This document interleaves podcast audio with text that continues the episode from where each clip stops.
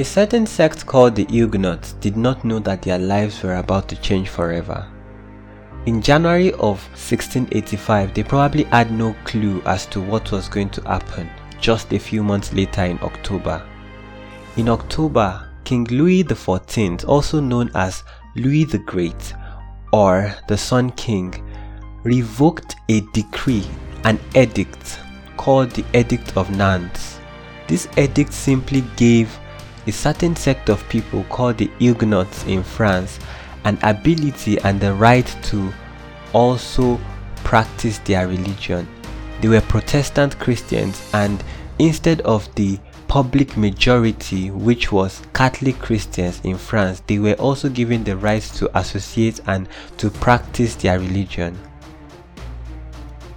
At that point, October 22nd, 1685, King Louis revoked the Decree of Nantes with the Edict of Fontainebleau, which basically made it illegal for you to practice any other religion apart from Catholicism in France.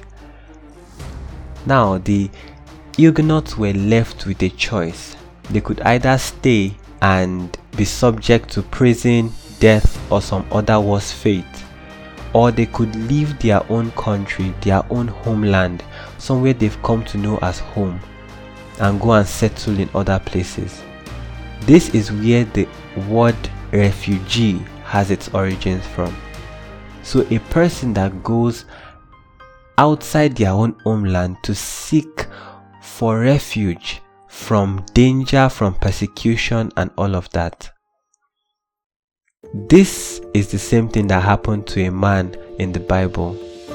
We know him very well. He's the warrior that slayed Goliath. He's the warrior that the women danced with tambourines and sang.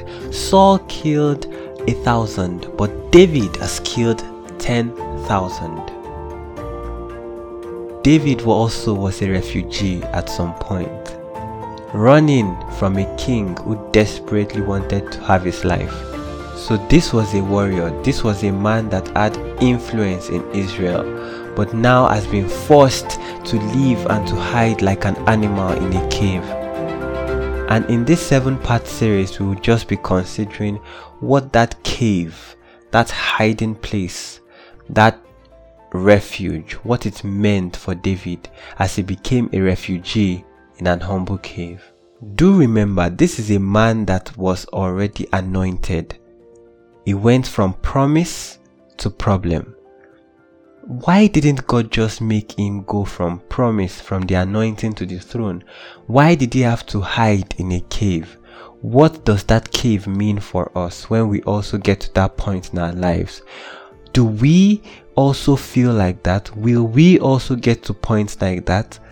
All these questions and many more we will be considering in the next seven episodes of this series. So I invite you to pray along with me and to join me as we explore this concept and as we explore this story. God bless you, and I will see you in the next episode.